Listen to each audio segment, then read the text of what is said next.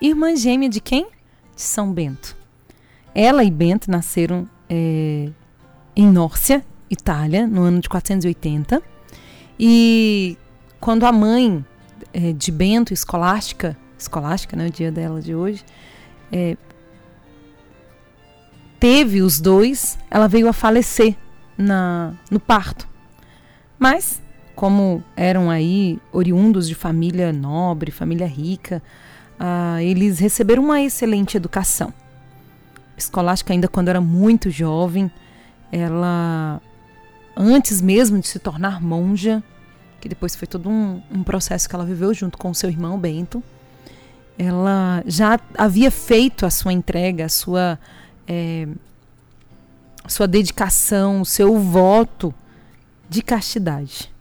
Depois ela amadureceu e o seu irmão tendo fundado a ordem beneditina até aquele presente momento, gente, havia, existiam os monges, mas eram os monges do deserto e eles não eram aí é, eles não tinham uma, uma regra de vida, vamos dizer assim.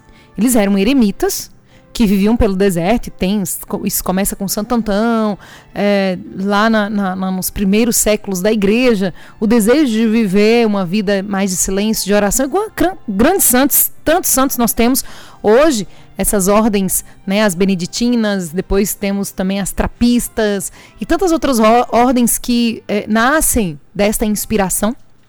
Mas até o momento, aqui, até a ordem beneditina, eles não tinham regras, vamos dizer assim, né? não viviam em comunidade, até que então com São Bento tudo isso ganha este corpo, né? Ele começa aí a, a grande é, filosofia de vida deles, tão conhecida até hoje, é oração e trabalho. Oração e trabalho. O famoso ora et labora.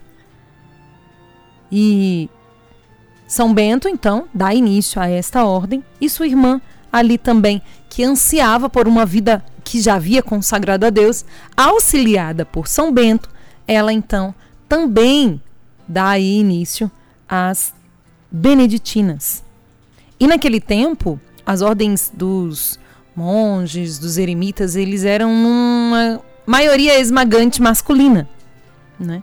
Então, com escolástica, tem também se aí o início desta é, desta realidade própria de vida religiosa. Poucas irmãs no começo ficaram, estiveram junto com ela ali nesse processo de discernimento, junto com o seu irmão, com Bento, e aí logo depois muitas e outras irmãs se agregaram ali e então deram continuidade a esse trabalho.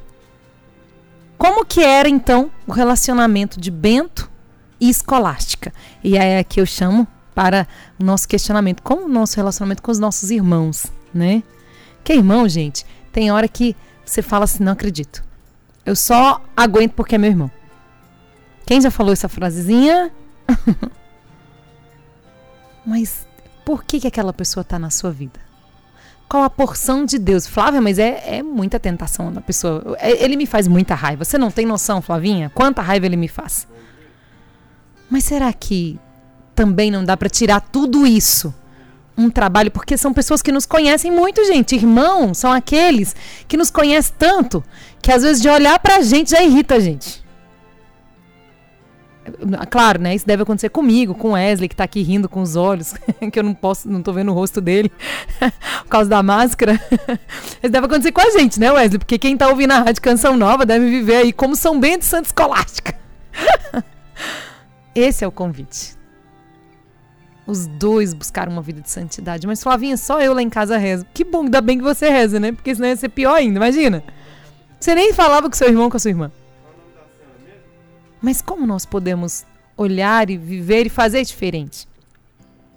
Eles eram tão amigos, tão amigos, tão próximos um do outro, que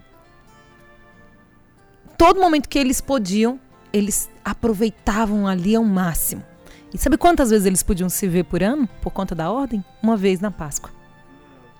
Certa ocasião, numa dessas Páscoas, eles foram para um momento de partilha, Bento e Escolástica, E, e, já era tarde da noite, começou a chover. Começou a chover, não. É, Bento já começou a ficar ali inquieto, porque é, é, Escolástica não poderia ficar ali no convento com ele, porque ele a ordem não permitia determinado horário, todas as regras próprias.